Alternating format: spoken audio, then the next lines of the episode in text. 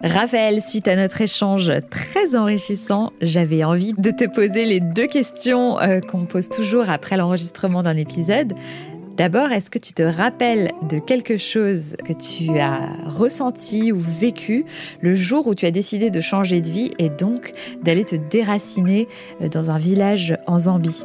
Ben écoute, euh, ouais, je me souviens très clairement, j'étais dans mon jardin, euh, assise sur euh, un banc, et je me suis dit, est-ce que tu OK avec l'idée de vivre ici toute seule à 39 ans et a priori de tirer une croix sur l'idée de rencontrer un mec et de créer une vie de famille? Et je me suis dit, bah ouais, c'est OK, c'est OK, t'es bien toute seule et t'es bien là, donc fais-le, fais-toi confiance, c'est bon, t'as toutes les ressources en toi. Génial. Et est-ce que tu aurais des conseils à donner à des gens qui ont envie de changer de vie, mais qui euh, ne savent pas par quelle boule prendre ou ne se sentent pas encore tout à fait prêts, n'en trouvent pas le courage quoi? Alors j'en aurais deux qui vont peut-être paraître un petit peu bateau, mais le premier c'est euh, faites-vous confiance et écoutez-vous. Allez écouter ce qu'il y a à l'intérieur de vous, vraiment dans votre cœur, parce que vous avez toutes les réponses à l'intérieur, c'est juste que vous ne faites pas confiance.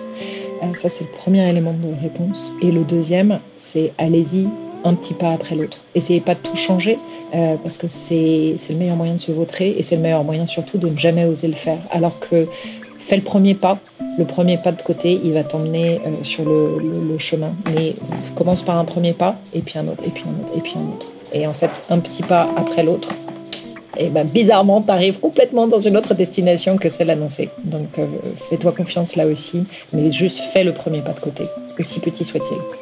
Je te remercie beaucoup pour ces mots inspirants. À très bientôt, Raphaël. À bientôt, Pauline.